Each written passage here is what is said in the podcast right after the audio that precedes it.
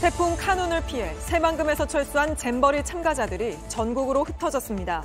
정부는 오는 금요일 K-팝 콘서트 때 참가자들을 다시 서울 월드컵 경기장에 모을 예정인데 이 무대에 비티에스를 세워 준비 부족 사태를 만회하자는 주장이 여당에서 나와 논란이 되고 있습니다. 태풍 카눈이 서쪽으로 몸을 더 틀면서 태풍의 중심이 수도권을 지날 걸로 예상됩니다. 이렇게 되면 가장 위험하다는 태풍 오른쪽 반경에 전국이 뒤덮이게 됩니다. 역대 가장 피해가 컸던 이천이 년 루사와 닮은 꼴이 될 거란 관측도 나오는데 왜 그런지 분석해드립니다. 에스피씨에서 또 노동자가 기계에 끼이는 사고가 났습니다. 이번엔 샤니 제빵 공장에서 일하던 오십 대 여성 노동자가 반죽 기계에 끼어 크게 다쳤습니다. 지난해 이십 대 노동자가 사망하면서 대국민 사과를 하고 재발 방지를 약속했지만 끼임 사고는 반복되고 있습니다.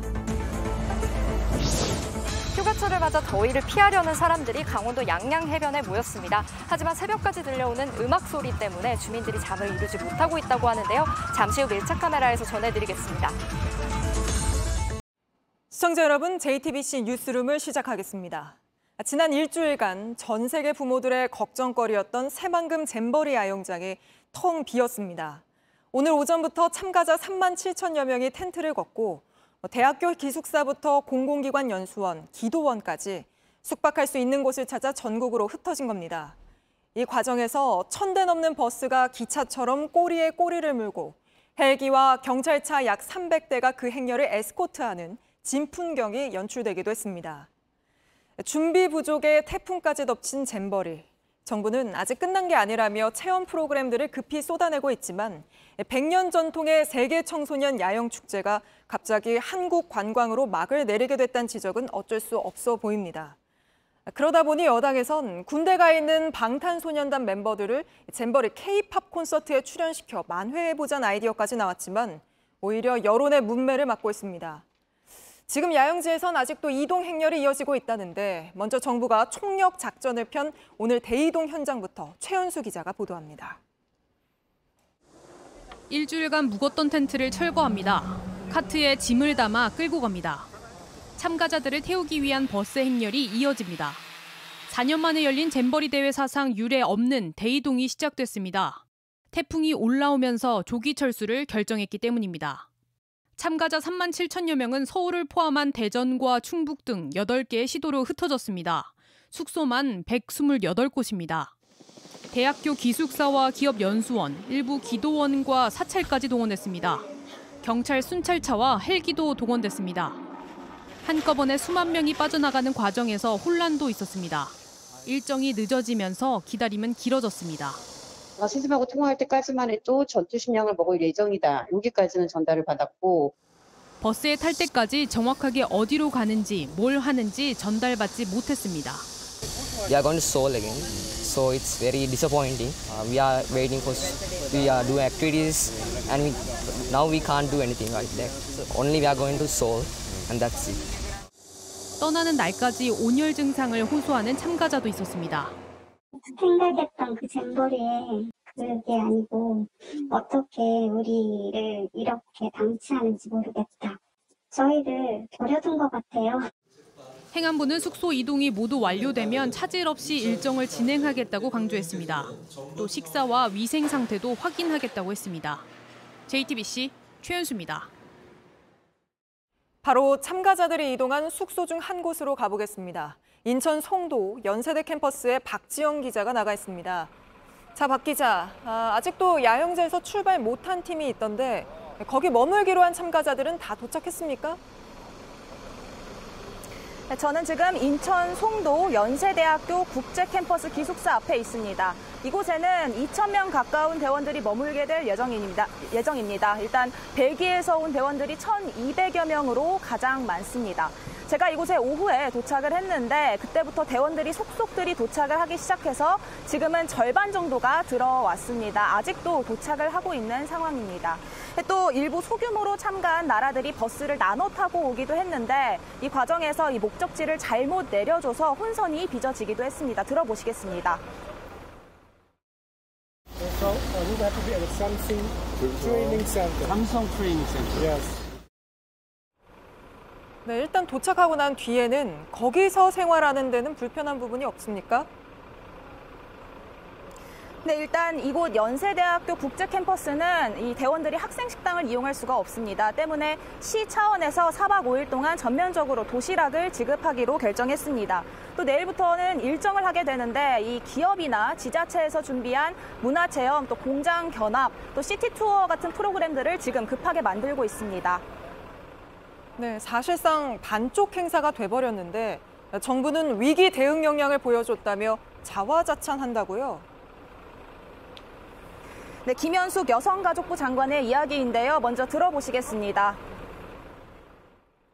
오히려 지금 위기 대응을 통해서 대한민국의 역량을 전 세계에 보여주는 그런 시점이라고 생각하기 때문에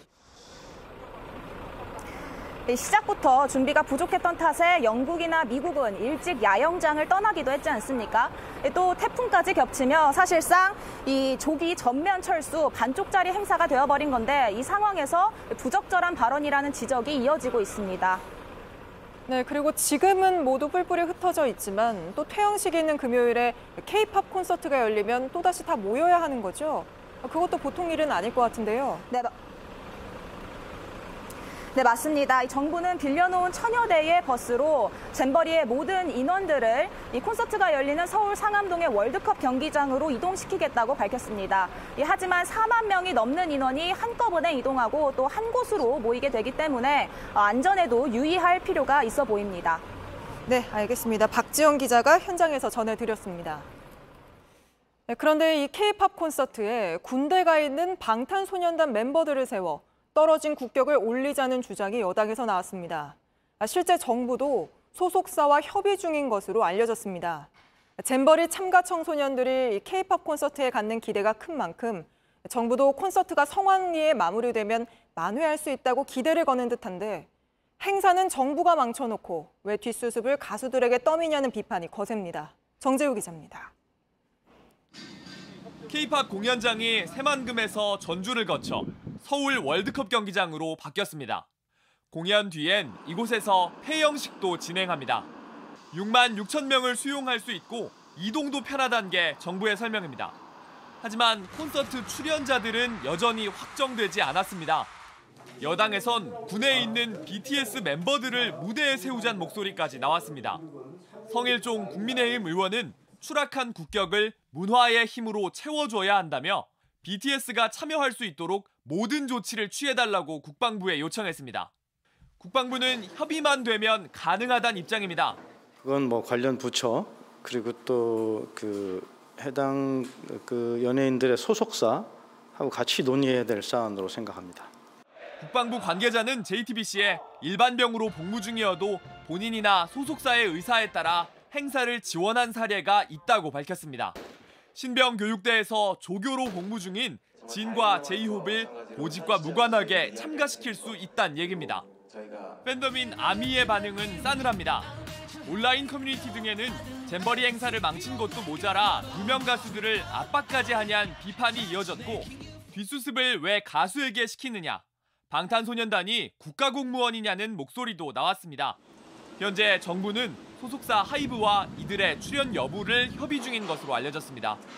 제이티비씨 정재우입니다. 결국 모두가 새만금 야영지를 떠나게 된 날, 뭐가 문제였던 것 같냐는 질문에 여가부 장관은 위생 문제를 꼽았습니다. 개막 첫날부터 꾸준히 지적된 게 바로 화장실, 샤워장의 위생 문제인데 저희가 취재해보니 그럴 수밖에 없던 이유가 있었습니다. 당초 조직위가 계획했던 것보다 훨씬 적게 설치한 걸로 드러났습니다. 박소연 기자입니다. 잼버리 야영장의 화장실과 샤워장은 악취가 끊이지 않았습니다. 우리 아이가 하는 말에 의하면 샤워실에 당연히 너무 지저분히 쓸 수 없을 만큼 화장실 물 안 내려가고.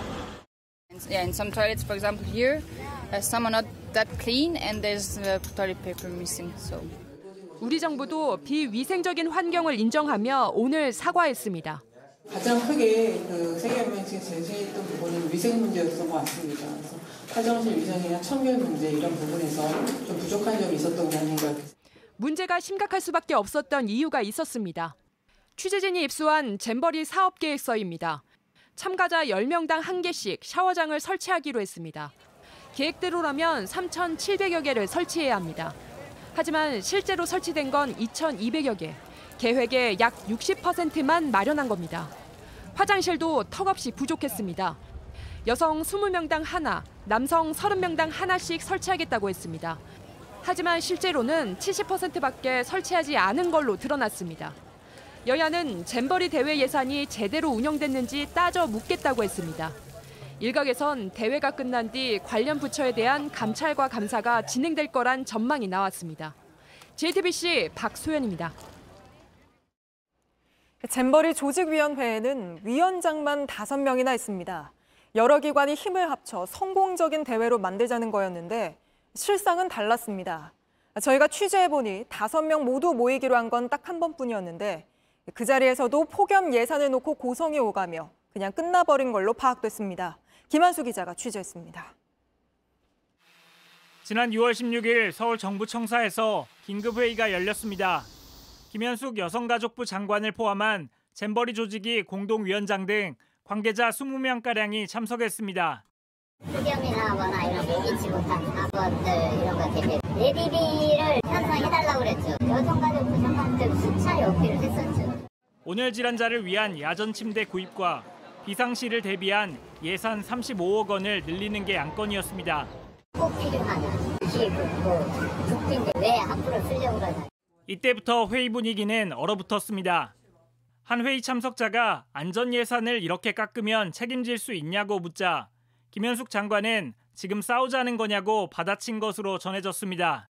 갑자기 그 예비 인정 백억을 지출한다는 저희 보면서 뭐 화가 났는데 그때 당시 분위기는 지원해줄 돈이 거의 없다.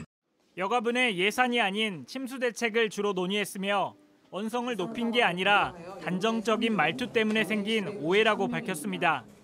잼버리 최고 책임자인 공동위원장 다섯 명이 모두 모이기로 한 회의는 이때가 처음이자 마지막이었습니다. 제이티비씨 김한수입니다. 다음 소식입니다. 태풍 카눈은 세력은 강한데 천천히 움직이는 마치 덩치 큰 거북이처럼 이동하며 강한 비바람을 몰고 올 걸로 보입니다. 모레 남해안에 상륙할 것으로 보이는데 경로가 서쪽으로 틀어지면서 태풍의 중심이 수도권을 곧장 지나갈 걸로 보입니다. 먼저 황예린 기자입니다. 나무는 휘청이고 물결은 거셉니다. 태풍 카눈은 현재 일본 가고시마 현에 접근한 상태입니다. 카눈은 내일 일본 서쪽 바다를 지나 모레 아침 아홉 시쯤 남해안에 상륙합니다. 다만 태풍 경로는 어제와 조금 달라졌습니다. 중심축이 서쪽으로 오십 킬로미터 정도 이동했습니다. 태풍의 우측에서 확장하는 북태평양 고기압의 가장자리 강도에 따라서 서쪽으로 진행하는 경향을 보였고 현재 위치에서 크게 변동사항은 없을 것으로 보입니다. 이렇게 되면 카눈의 중심이 정확히 수도권을 지나게 됩니다. 태풍 주변 바람은 반시계 방향으로 부는데 중심 오른쪽이 왼쪽보다 강합니다. 이 때문에 한반도 내륙에 더 큰 영향을 끼칠 수도 있습니다. 카눈의 강풍 반경이 삼백오십 킬로미터에 이르고 있기 때문에 안전한 지역은 없다는 게 기상청의 설명입니다. 이에 따라 기상청은 내일 오후 제주도와 남해 지방을 시작으로 태풍 특보를 발효할 예정입니다. 남해 지역 중심으로 순간 최대 초속 사십 미터의 강풍이 불 걸로 예상됩니다. 많은 비도 내릴 전망입니다. 내일부터 사흘간 강원 영동엔 육백 밀리미터 이상까지, 수도권과 강원 영서, 충북엔 팔십에서 백이십 밀리미터 이상 비가 내리겠습니다.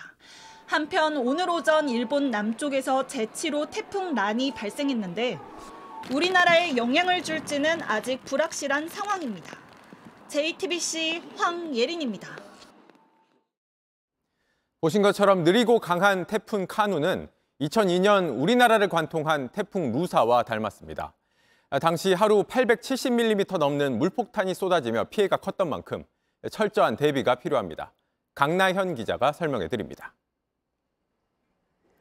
태풍 카눈은 시속 십에서 이십 킬로미터로 북상하고 있습니다. 사람이 가볍게 뛰는 정도입니다.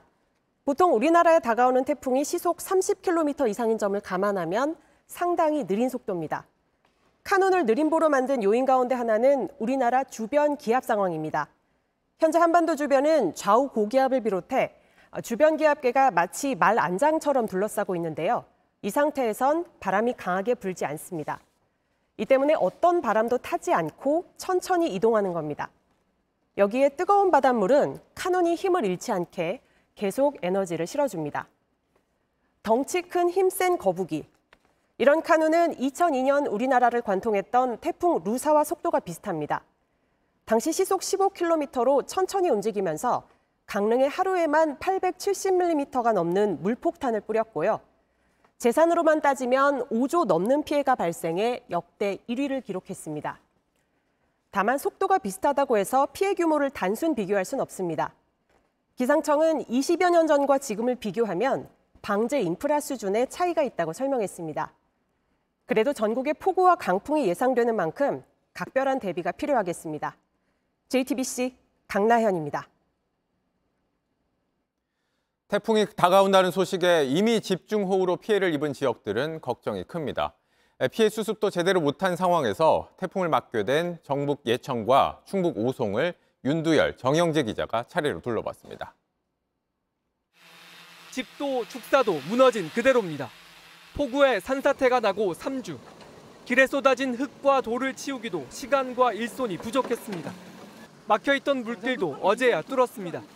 이제부턴 집과 축사를 고쳐볼까 했는데 또 태풍이 온다고 합니다. 잠도 안 오겠죠? 잠이고 뭐고 지금 사는 게 사는 게 아니지. 마을 주민들 모인 곳마다 태풍 걱정입니다. 해발 곱게 넘어가가지고 농작물 더 이상 피해 안 줬으면 좋겠어요. 이번에는 불안해서 집에 못 있을 것 같습니다. 미리 몸을 피하고 싶은 주민들을 위해 마을 회관에는 텐트를 쳐놨습니다. 뭐 이, 이 모양 되는데 또 비 오고 또 내려오면 뭐가 돼? 뭐 해야 되고. 다른 마을도 사정은 비슷합니다. 아직도 곳곳엔 커다란 바위들이 쌓여 있습니다. 집안은 겨우 다시 다져놨지만 갑자기 비가 쏟아지자 심장이 덜컥 내려앉습니다. 또 비 오네. 비가 오게 막한 놀래가지고 막한 또 일이 와야 돼요 전부 다. 산사태로 떠내려온 토사와 나무가 가득 쌓인 곳 맞은편엔 이렇게 임시주택 단지를 만들어놨습니다. 갈 곳 없는 주민들이 들어와야 하지만 지금처럼 비가 내리거나 태풍 소식이 들릴 때마다 주민들은 잠 못 드는 밤을 맞을 수밖에 없습니다. 지난 장마 때 큰 피해를 입었던 충북 오송 주민들도 불안하긴 마찬가지입니다. 제가 올라와 있는 곳이 당시에 무너졌던 미호강 임시 제방인데요. 태풍 카눈이 올라온다는 소식에 다리 바로 아래까지 포대를 쌓아 올렸습니다. 하지만 태풍을 견뎌낼지 영 믿었지 않습니다. 제일 일 번이 그거죠. 제방이요. 무슨 임시방편 뭐 마대자로 해서 싸놨는데 또 만약에 비가 뭐 삼백, 오백 와가지고 또 몰아친다면 그거 분명히 또 파괴됩니다. 그거. 제방이 무너지는 바람에 칠십여 명이 집을 잃었습니다. 아직도 집에 돌아가지 못했습니다. 장판을 다 뜯어내고 선풍기를 돌립니다. 가구는 펼쳐 말린다 해도 다 번져버린 사진들은 어쩔 도리가 없습니다. 치명적인 이 마음의 상처, 정신적인 상처, 육체적인 상처를 줬기 때문에 이게 들어올 때마다 마음이 참 찹찹해. 다른 집도 마찬가지입니다. 벽에 검은 곰팡이가 한가득 피었습니다. 멀쩡해 보여 남겨둔 피아노에도 곰팡이가 무성합니다. 곳곳이 다 썩어 새로 지어야 할 수준인데 엄두가 나지 않습니다. 호빵에 앓고 살아야죠. 아니면 뭐 완전히 집을 다시 개축하는 수준으로 해야 되는데 그러기엔 너무 경제적으로 부담이 되고. 폭우가 남긴 상처가 아물기도 전 찾아오는 태풍이 야속하기만 합니다. 지금 저기 문... 제이티비씨 정영재입니다. 이번에는 우리의 앞서 카눈의 영향권에 들어가는 일본 규슈를 연결해 보겠습니다. 가고시마의 김현애 특파원이 나가 있습니다. 김 특파원, 그곳은 비가 꽤 많이 오고 있는 것 같은데 현재 피난령까지 내려졌다고 하죠? 네, 저는 지금 가고시마시 상점가에 나와 있습니다. 태풍 피해를 막기 위해 박스와 테이프로 문을 꼭꼭 막아놓은 상태입니다. 가게 문 앞엔 태풍으로 임시 휴업을 알리는 안내문이 붙어 있기도 합니다. 지금 여덟 시가 조금 넘은 시간인데 늦지 않은 시간인데도 불구하고 행인이나 차량이 별로 눈에 띄지 않고 있는 상황입니다. 가고시마시는 오늘 오후 네 시경 이 지역 일대에 대피령을 발령하기도 했습니다. 카눈은 현재 가고시마현 남단에 있는 야쿠시마에서 약 구십 킬로미터 떨어진 해상에 있습니다. 오전까지는, 오전까지는 이곳도 화창했는데요. 오후부터 이곳에 강한 비바람이 불기 시작했습니다. 카눈은 시속 십오 킬로미터 속도로 서서히 움직이고 있는데 내일 아침까지 규슈 남부 지역에 최대 사백 밀리미터에 달하는 강한 비를 뿌릴 걸로 전망되고 있습니다. 네, 기시다 총리도 규슈 방문 일정을 취소했다고 하고 또 그 정도로 비상 상황인 것 같은데 현재 어떻게 대비를 하고 있나요? 네, 제가 오늘 가고시마시 일대를 둘러봤는데요. 백길은 모두 막혀 결항된 상태였습니다. 대형 쇼핑몰은 일찌감치 문을 닫았습니다. 또 상점 앞에는 침수 피해를 막기 위해 모래주머니를 쌓아놓는 모습이 눈에 띄기도 했습니다. 또 특히 시내 곳곳에 문 닫은 주유소들이 많았는데요. 이곳은 배로 휘발유를 실어 나르는데 카눈이 오래 머물면서 배가 뜨지 못하자 문을 닫게 된 겁니다. 이 때문에 문을 연 곳엔 차량이 줄을 길게 늘어서기도 했는데 살 수 있는 양도 일 인당 우리 돈 약 이만 원 정도로 제한되기도 했습니다. 또 편의점 삼각김밥 매대는 거의 텅 빈 상태이기도 했습니다. 카눈이 지나가는 이번 금요일까지 일본엔 비상 상황이 이어질 전망입니다.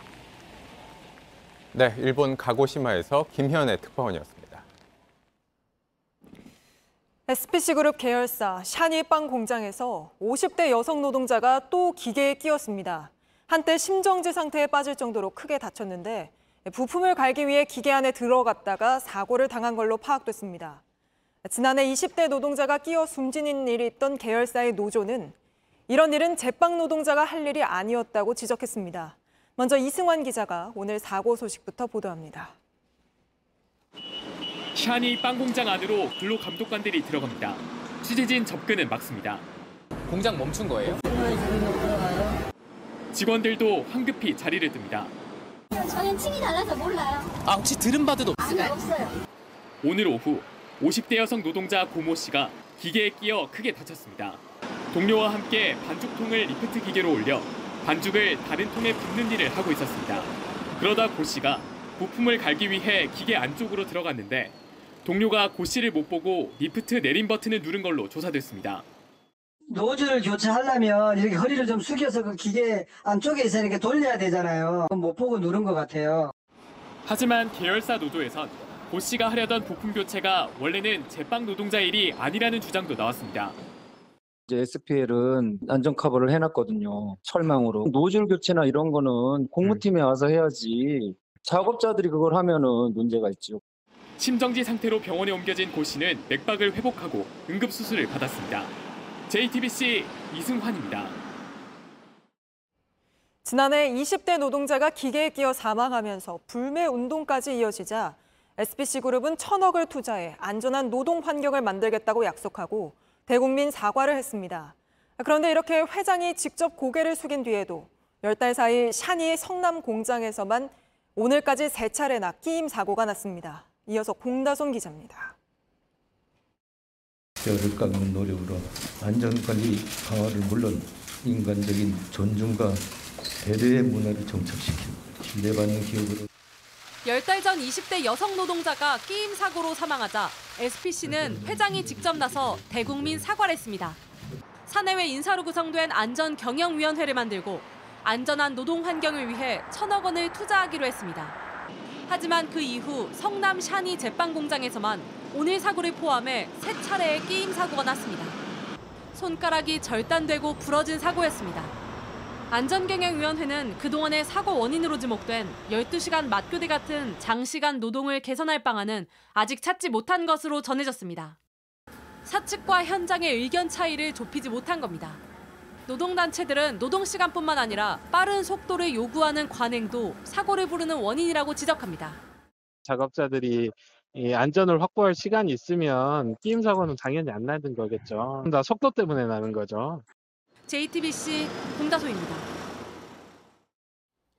수색 작업에 투입됐다 숨진 고 최수근 상병 사건을 조사한 해병대 수사단장이 사단장의 과실치사 혐의가 있다는 결론을 내린 뒤 해임됐다는 소식 앞서 전해드렸습니다.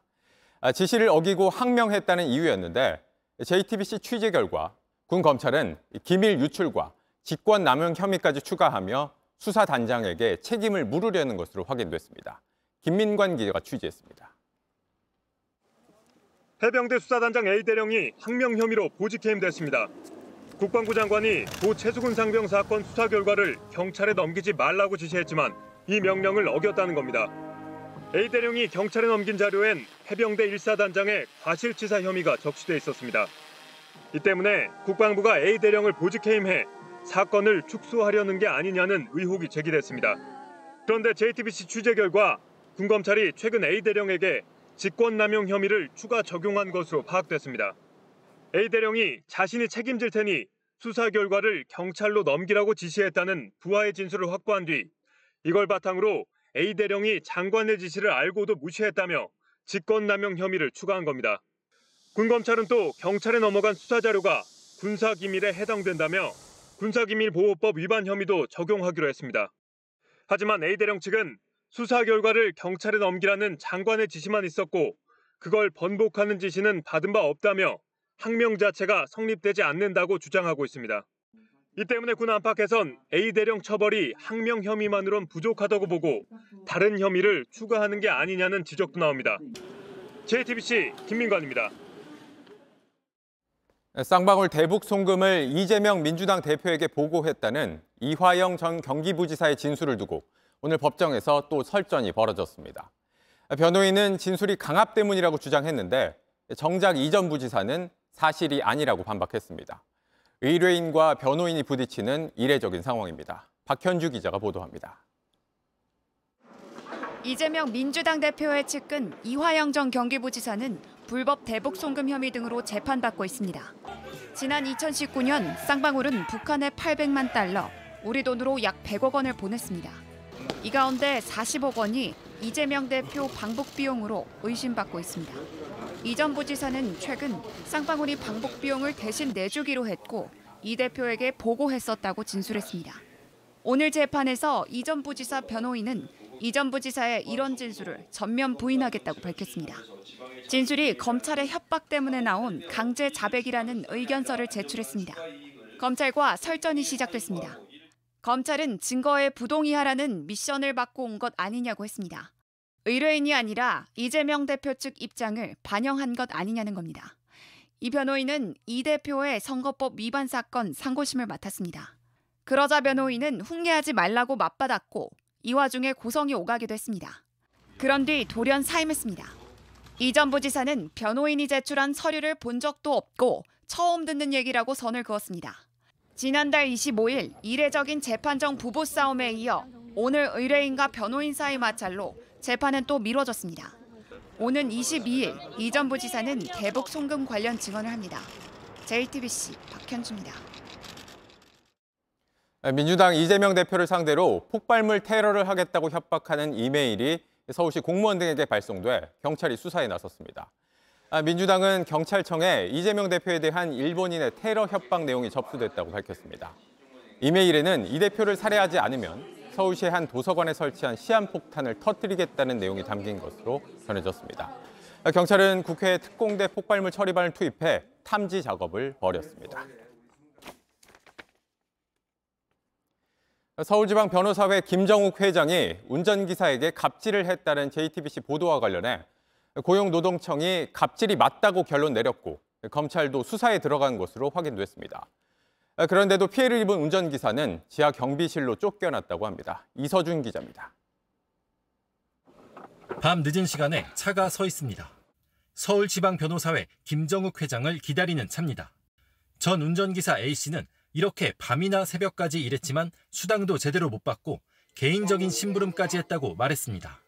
회장이 바로 지시를 했고요. 산부인과도 같이 가고 캐리어 두 개, 꽃바구니, 과일 바구니 뭐 이런 거 같이 옮겼습니다. 제이티비씨 보도 이후 고용노동청이 조사에 들어갔습니다.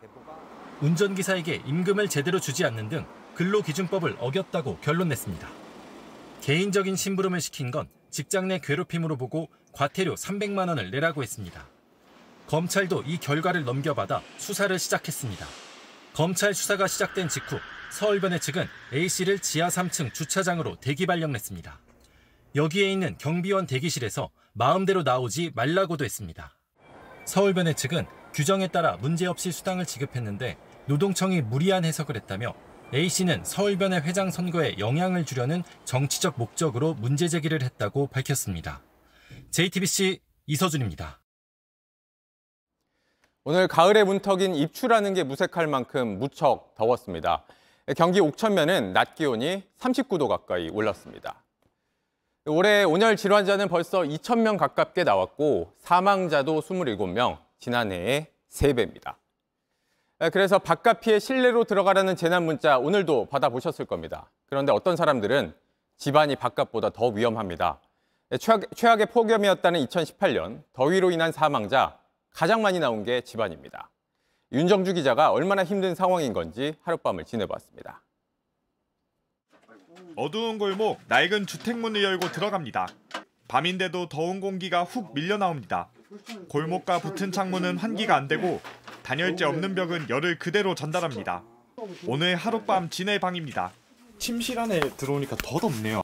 이 자체가 벌써 덥게 생겼잖아. 아, 뭐, 뭐 보기, 보기 그러니까. 이 집에 혼자 사는 육십 대 남성. 더운 여름 집안에 있으면 위험하다고 합니다. 잠을 늦게 자잖아, 잠을. 땀이 이게 다 아침에 되면 이 수건이 젖었다고 이렇게 젖어있다고. 밤 아홉 시, 이제 혼자 남았습니다. 방 안은 삼십일 도가 넘습니다. 냉방기는 선풍기 하나, 텔레비전에 집중도 잘 안 됩니다. 못 견디고 결국 밖으로 나와봅니다. 어우, 나오니까 좀 낫네. 어우. 집안에 화장실이 없어 공중 화장실로 갑니다. 찬물을 머리에 뒤집었으니 좀 낫습니다. 다시 방에 들어와 반소매 옷으로 갈아입습니다. 잠은 잘 오지 않습니다. 자정이 지나자 목이 칼칼해지고 어지럽기 시작합니다. 새벽 세 시 하룻밤을 못 채우고 결국 철수했습니다. 폭염 기간이 길어질수록 주거 취약층은 점점 더 위험에 노출됩니다. 삼십 년 넘은 노후주택과 새로 지은 집, 에너지 효율이 삼십 퍼센트나 차이나기 때문입니다. 실제 서울 온열 질환자가 가장 많이 나온 장소는 집안이었습니다. 또 역대 가장 더웠던 지난 이천십팔 년, 사망자가 가장 많이 나온 것도 집안이었습니다. 낡고 좁은 집을 떠나 들어간 신축 오피스텔, 단열재와 강화 유리창이 열기를 막아줍니다. 냉방기를 틀지 않아도 실내 온도는 이십칠 도로 훨씬 낮습니다. 폭염은 모두에게 평등하지 않습니다. 제이티비씨 윤정주입니다. 이렇게 폭염이 계속되면 일일구 구급대도 바빠집니다. 더위 때문에 환자가 생겼다는 신고가 하루 종일 끊이지 않고 들어오기 때문입니다. 최하은 기자가 구급대원들과 함께 현장을 취재했습니다.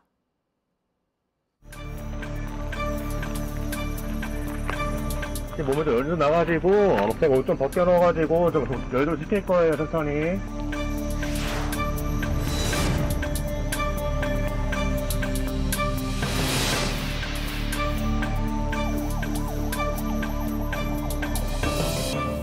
경보가 내려졌다는 재난안전 문자입니다. 한낮 기온이 삼십오 도까지 오르면서 일일구 구급대도 비상인데요. 온열 질환 출동 현장을 따라가 봤습니다. 오후 세 시 구급대원들이 빠르게 구급차에 오릅니다. 길 위에서 발견된 오십 대 여성을 응급실로 옮깁니다. 체온은 섭씨 삼십구 도가 넘었습니다. 환자분은 지적 장애자셨는데 한 삼, 네 시간 정도 밖을 배회하셨대요. 근데 해질 무렵에도 마음 놓을 수 없습니다. 저녁 일곱 시 구급차가 좁은 비탈길을 내달립니다. 좁고 더운 곳에서 일하던 육십 대 남성이 쓰러진 겁니다. 목격자가 침착하게 응급처치를 한 덕에 의식을 되찾았습니다. 농장에서 그 저 우유 짜는 그 작업 중에 시원한 곳으로 옮기고 그다음에 옷 같은 것 좀 너무 조여지고 있는 것들은 좀 풀어헤쳐 달라는 말씀.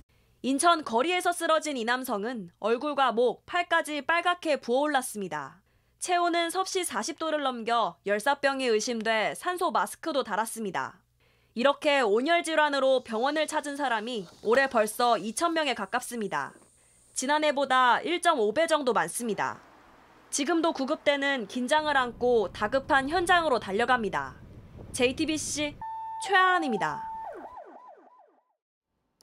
무더위 속에서 서울대 공원에 살던 시베리아 호랑이 한 마리가 폐사했습니다. 전날까지도 별 문제가 없었다는데 아직 원인을 찾지 못했습니다. 이혜선 기자가 취재했습니다. 우리에 누워 헐떡이는 수호는 숨쉬는 것도 힘들어 보입니다. 좀 걱정스럽네. 저렇게 안 일어나잖아요. 어떡해요. 사육사가 물을 뿌려도 일어나지 못합니다. 물 뿌리시고. 물 안 일어나? 쟤는 움직이는데? 한 시간 뒤 수호는 눈을 감았습니다. 지난 육 일 일어난 일인데 뒤늦게 폐사 사실이 알려졌습니다. 멸종위기 야생동물 일급인 시베리아 호랑이 수호. 이천십삼 년 서울대공원에서 태어났습니다. 선호, 수호, 미호, 삼남매 중 둘째였습니다. 팬이 많았습니다. 세상을 떠나는 날에도 꾸준히 수호를 보러 오던 시민이 먼저 이상한 점을 눈치챘습니다. 근데 수호가 원래 움직이면서 자요. 그날은 계속 거기서 자더라고요. 꿈쩍도 하지 않는 수호를 급히 병원으로 보냈지만 회복하지 못했습니다. 원인도 찾지 못했습니다. 전염병 검사를 했지만 바이러스는 발견되지 않았습니다. 전날까지도 큰 문제는 없었습니다.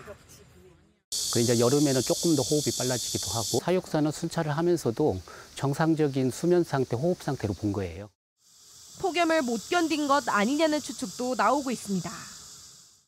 더위에 체력이 떨어진 것만은 분명하죠. 열사병의 가능성, 물론 완전히 배제하기는 어렵지만은 다른 원인도 좀 찾아봐야 되죠.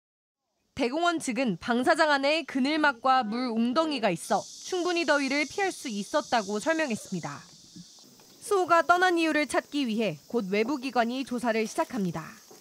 제이티비씨 이혜선입니다. 다음 이슈는 기름값 관련 소식입니다. 일 년 전 주유소 가기 겁난다는 때가 있었습니다. 휘발유 경유 평균가 리터당 이천 원이 넘었죠. 우크라이나 전쟁 여파로 공급이 뚝 떨어진 탓이었습니다. 뭐 싼 주유소 찾고 몇만 원씩 끊어 주유했다는 분들 많았습니다. 그래도 올해 들어선 분위기가 괜찮았습니다. 국제 유가가 안정세 찾으면서 그래프가 쭉 내려와서 이렇게 유월 경유 가격이 천삼백 원대로 내려왔습니다. 물가 계속 올라 부담이었는데 기름값이 숨통 트이게 해줬죠. 그런데 요즘 또 심상치 않습니다. 경유 가격이 천오백 원을 넘었는데 문제는 더 오를 수 있다는 전망이 나온다는 겁니다. 김도훈 기자가 자세히 설명드립니다. 일 톤짜리 용달차를 모는 문경택 씨는 요즘 부쩍 오른 기름값이 걱정입니다. 오만 원이요. 주유소에서 오만 원어치를 넣었더니 삼십이 리터가 들어갑니다. 아니요, 더 들어가야 돼요. 지금 이게 풀이 아닙니다. 오만 원을 넣어도. 한 묶음 정도 더 많이 들어갔습니다. 물건을 배달해주고 받는 비용은 한 건에 삼만 원 선이라 기름값이 오르면 수입은 그만큼 줄 수밖에 없습니다. 백 원, 이백 원씩 기름값이 올림으로써 저희들이 참 고민입니다. 기름값이 올라도 저희들이 운송비를 올려받을 수가 없습니다. 오늘 전국 주유소 평균 경유값은 천오백이십칠 점 오 원이었습니다. 석 달 만에 리터당 천오백 원대를 넘긴 건데 최근 한 달 새 백오십 원이나 뛰면서 상승세가 가팔라지고 있습니다. 이렇게 주유소 기름값이 오른 건 국제 유가가 오르고 있기 때문입니다. 미국 서부 텍사스산 원유는 배럴당 팔십일 점 구사 달러에 거래돼 한 달 전보다 십 점 구 퍼센트 뛰었습니다. 코로나 봉쇄 해제로 이동이 많아지면서 기름 수요가 늘었지만 산유국들이 가격 관리 차원에서 생산량을 줄였기 때문입니다. 이 하반기로 갈수록 수요가 증가한다면 이러한 유가 상승에 대한 그 속도와 폭은 더 가팔려질 수 있을 것으로 우려하고 있습니다. 프랑스계 투자은행인 소시에테 제네랄은 배럴당 백 달러까지 오를 수 있다는 전망을 내놓기도 했습니다. 이러자 정부도 물가 관리를 놓고 고민이 깊습니다. 전체 물가 상승률이 이 퍼센트대로 둔화된 건 기름값이 내려간 효과가 컸는데 다시 오르면 전체 물가도 다시 불안해질 수 있습니다. 이 때문에 정부는 이달 중순 끝낼 예정이던 유류세 인하 조치를 연장하거나 인하폭을 약간만 줄일 수 있다는 전망도 나옵니다. 기획재정부는 이달 중순 유류세 인하 종료 여부를 결정할 방침입니다. 제이티비씨 김도훈입니다.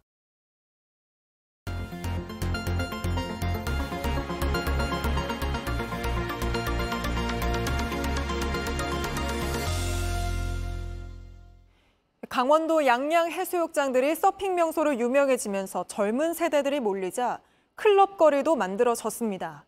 그런데 클럽에서 밤새 시끄러운 음악 소리가 그치지 않는데 그 소리가 헬리콥터 소음과 맞먹을 정도로 크다고 합니다. 경찰과 지자체가 서로 책임을 떠넘기는 사이 애꿎은 주민들만 밤잠을 이루지 못하고 있는데 밀착카메라 한민정 기자가 가봤습니다. 서핑 명소로 알려진 강원도 양양의 한 해변에 나와 있습니다. 새벽까지 음악 소리가 크게 들리고 도로로도 사람들이 많이 몰린다고 하는데요. 제가 직접 가보겠습니다. 이공삼공 세대에게 이른바 핫플로 알려진 곳입니다. 수영장에서 물놀이도 하고 노래에 맞춰 춤도 춥니다. 밤이 되자 이곳은 거대한 클럽 거리로 변했습니다. 지금 제 뒤를 보시면 큰 소리로 노래를 부르거나 또 춤을 추는 사람들이 있는데요. 바로 옆에도 클럽에 들어가기 위해서 긴 줄이 늘어서 있습니다. 원래 여기는 이 차선 도로인데 지금 인파 때문에 꽉 막혀 있습니다. 주민들은 밤잠을 설칩니다. 제 아들이 아침에 다섯 시까지는 맨날 쳐요. 무슨 때도 없어 깨나. 아, 지금 시간 자정이 넘었습니다. 그런데 바로 옆을 보시면 주민들이 살고 있는 집인데요. 아, 지금 뒤에 클럽에서 나오는 음악 소리 때문에 귀가 살짝 먹먹하고 또 조명도 화려하게 비추고 있습니다. 저희가 뚫려 있다 보니까 소리가 그대로 전해지고 있는데요. 지금 소음 측정기로 한번 재보니까 헬리콥터 소리와 맞먹는 백 데시벨에 가까이 나왔습니다. 규정상 밤엔 육십 데시벨이 넘으면 안 됩니다.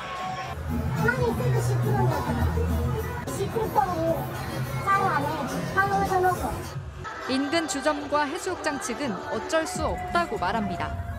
한 군데에서 크게 틀어버리면은 다른 가게 아예 다 묻혀버려요. 그러다 보니까 다른 가게도 조금 조금씩 올리기 시작하는 건데 그러다 보니까 이제 서로 이제 점점 소음도 올라가고 이런. 그 사람들한테 조용히 해라, 조용히 해라 이렇게 한다면 누가 사실 즐거운 마음으로 놀겠어요. 경찰에 신고해도 소용없습니다. 잠깐 계속 릴레이처럼 줄였다 올리고 줄였다 올리고 줄였다 올리고.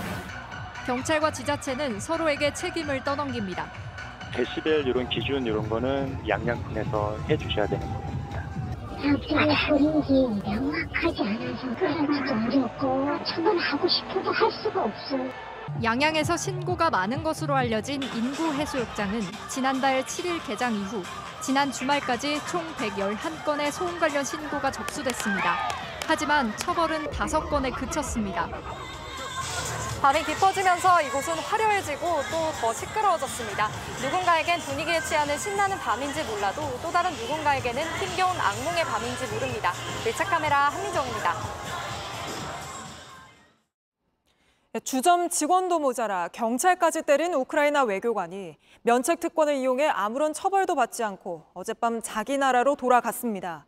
그나마 저희 보도가 나가고 주한 우크라이나 대사관에서 사과하겠다고 피해자를 불렀는데 사과는커녕 가자마자 휴대전화부터 가져가고 폭행을 말리려 한 행동을 두곤 우크라이나에선 맞아도 할 말 없는 행동이란 식으로 적반하장 태도를 보였습니다. 송승환 기자입니다. 지난달 이십오 일 밤 서울 이태원의 한 주점입니다. 만취 상태로 행패를 부리던 우크라이나 외교관이 이를 말리려던 직원을 때렸습니다. 제이티비씨 보도 이후 주한 우크라이나 대사관은 피해자에게 사과를 하겠다며 대사관에서 만나자고 했습니다. 어제 오후 피해자가 도착하자마자 휴대전화부터 가져갔습니다. 함을 내밀면서 이제 휴대폰을 달라고 하더라고요. 때린 외교관은 나오지도 않았습니다. 그 당사자분, 가해자분도 오시질 않았어요. 한국으로 갔다고. 하지만 아직 한국에 있었습니다. 아니에요. 저녁 늦게 나갔습니다. 대사관 측은 피해자 잘못이라는 취지의 말까지 했습니다. 우크라이나에서는 뒤에서 누군가 자기를 건드린다는 것은 있을 수가 없는 일이다. 이거는 뭐 맞아도 할 말 없다는 식으로. 외교부는 사건의 원만한 처리를 위해 관계기관과 소통해왔다고 밝혔습니다. 하지만 피해자는 제대로 된 도움을 받지 못했습니다. 저는 그냥 우롱당한 느낌이에요. 제 시간 내서 제 차비 들어서 가가지고 그런 내용 들었다는 것 자체가 화가 많이 나죠. 이러는 사이 해당 외교관은 아무 일 없다는 듯이 돌아갔습니다. 제이티비씨 송승환입니다. 지금 우리나라도 태풍 카눈이 올라오고 있어 걱정인데 미국에선 초강력 토네이도가 동부를 휩쓸었습니다. 나무가 쓰러져 십 대 소년이 깔려 숨지는 등 피해가 속출했는데 여기에 더해 또 폭우까지 쏟아질 걸로 예보됐습니다. 홍지은 특파원입니다. 어두운 밤, 바람이 매섭게 몰아칩니다. 주택 지붕이 뜯겨나가 뼈대가 훤히 드러났고 나무도 뿌리채 뽑혔습니다. 전봇대 수십 개도 쓰러져 차량을 덮쳤습니다. 현지 시간 칠 일 폭풍을 동반한 토네이도가 미국 동부 일대를 휩쓸고 간 모습입니다. Pretty much tore up this little town. The whole uh, other side of the truck's trashed, windshield, windows. It got trees went through it last night. 이 폭풍으로 백만 가구와 사업체가 정전 피해를 입었고 최소 두 명이 숨졌습니다. 일라바마주에서 이십 대 남성이 주차장에서 번개에 맞아 숨졌고 사우스캐롤라이나주에선 할머니 집을 찾았던 십 대 소년이 뿌리채 뽑힌 나무에 깔려 사망했습니다.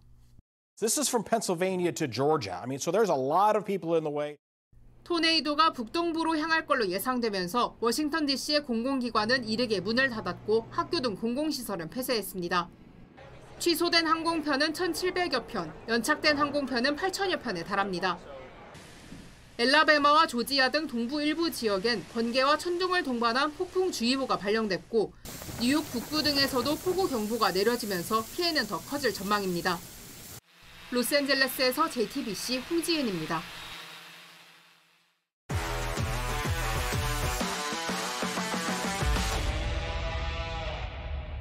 스포츠 뉴스입니다. 류현진이 복귀 두 경기 만에 날카로운 체인지업을 다시 보여줬습니다.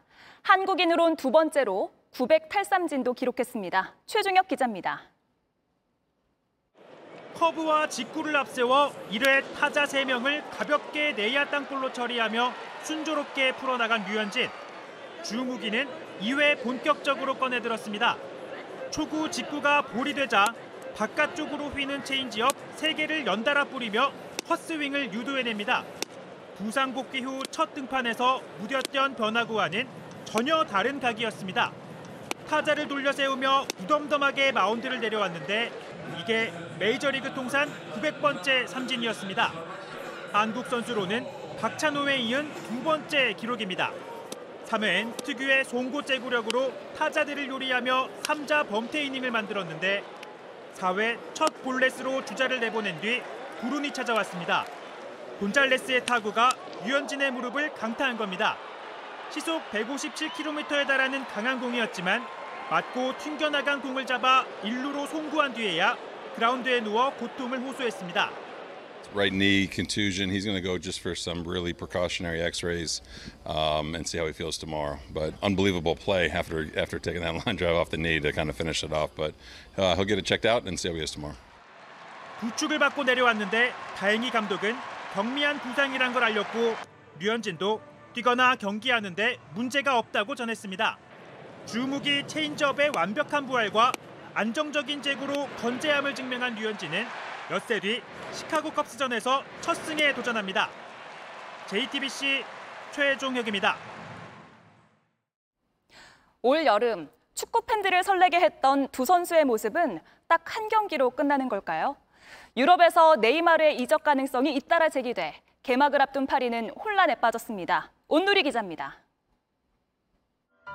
올 시즌 파리생제르맹으로 이적한 이강인은 유독 네이마르와 함께 웃고 즐기는 장면이 자주 포착됐습니다. 때문에 네이마르의 고국 브라질에서도 새로운 단짝이라며 둘의 관계를 주목했는데 갑작스레 이적설이 번졌습니다. 미국과 유럽 언론은 네이마르가 올여름 바르셀로나에 합류하고 싶어 한다고 전했고 프랑스 레퀴프도 지난 주말 네이마르가 구단 경영진에 이적 의사를 전달했다고 밝혔습니다. 네이마르의 아버지가 이적설을 부인한 가운데 현지에선 구단이 네이마르의 이적에 적극적일 거란 관측이 나옵니다. 이강인과 하무스 영입에 이어 덴벨레와 가까워진 파리 생제르맹은 더 젊고 배고픈 팀으로 챔피언스리그 우승을 노리기 때문에 메시와 음바페, 네이마르의 시대는 이미 지났다는 겁니다. 다만 실현 가능성엔 의문이 뒤따릅니다. 네이마르의 이적료는 천억 원대로 추산되는데 서른한 살 나이와 잦은 부상을 고려하면 바르셀로나로선 쉬운 결정이 아닙니다. 때문에 최근 유럽 최고의 스타들을 영입하는 사우디로 갈 거란 전망도 이어집니다. 아직도 주전 라인업이 불투명한 가운데 파리는 닷새 뒤 리그 첫 경기를 치릅니다. 제이티비씨 온누리입니다. 샌디에이고 김하성이 열다섯 경기 연속 멀티출루를 기록하면서 십육 년 전 같은 기록으로 아시아 선수 최다가 된 이치로와 어깨를 나란히 했습니다. 김하성이 다음 경기에서 또 멀티출루를 하게 되면 아시아 선수로 새 역사를 쓰게 됩니다. 팔 회 초 양키스가 이 대 일로 밀리는 상황. 감독이 보기엔 볼 같은데 심판은 스트라이크로 보고 삼진 아웃을 선언합니다. 뉴욕 양키스 분 감독이 항의하자 심판은 곧바로 퇴장 조치를 내리는데요. 더 화가 치민 감독, 삿대질하며 심판과 싸웁니다. 바닥에 선을 그어가며 설명하다가 격한 몸짓으로 심판의 삼진콜까지 따라합니다. 결국 올해 여섯 번째, 양키스 감독이 된 후로는 서른두 번째 퇴장을 당했고 양키스는 점수를 더 내주고 패했습니다.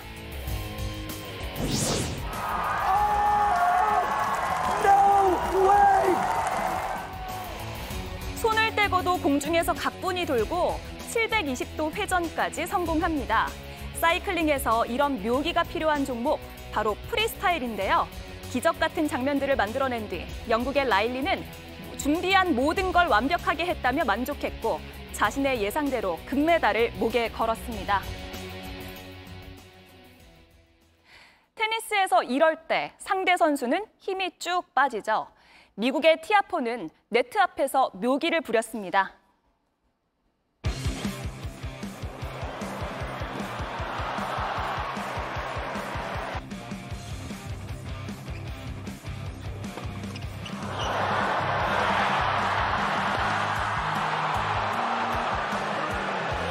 It bounced and then it was sick, so I checked.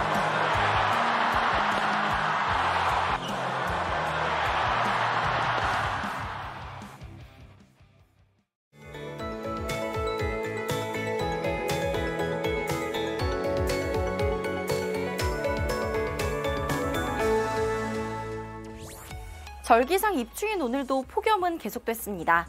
동쪽 지역은 폭염주의보로 더위의 기세가 조금 누그러졌지만 서쪽 지역은 여전히 폭염경보가 유지 중입니다. 벌써 구 일째 열대야를 기록하고 있는 서울은 오늘 한낮에 삼십오 점 팔 도까지 올라 올여름 최고 더위를 보였습니다. 이 무더위는 내일까지 계속되겠고요. 내일부터 전국이 태풍의 영향권에 들면서 폭염특보는 차차 해제되겠습니다. 제육 호 태풍 카눈은 내일 남부를 시작으로 모레 전국에 영향을 주겠습니다. 전국적으로 태풍특보도 내려지겠는데요. 이 태풍은 강원 영동에 최고 육백 밀리미터 이상의 비를 뿌리겠고요. 수도권을 포함한 서쪽 지역은 백에서 이백 밀리미터, 남부지방 많은 곳에는 최고 삼백 밀리미터 이상까지도 예상됩니다. 오늘 밤 내륙은 강한 소나기도 주의하셔야겠습니다. 충청과 호남에 최고 팔십에서 백 밀리미터의 소나기가 내리겠고요. 그 밖에 내륙 곳곳에도 오에서 육십 밀리미터의 소나기가 지나겠습니다. 내일 아침 기온 서울, 전주 이십육 도, 창원, 부산 이십칠 도가 예상됩니다. 낮 기온은 서울 삼십삼 도, 광주 삼십일 도, 부산은 삼십 도까지 오르겠습니다. 내일부터 시작되는 강한 비바람은 모레까지 이어지겠고요. 중부지방은 금요일 오전까지 태풍의 영향을 받겠습니다. 날씨였습니다. 뉴스룸 저희가 준비한 소식은 여기까지입니다. 네, 시청해주신 여러분 고맙습니다.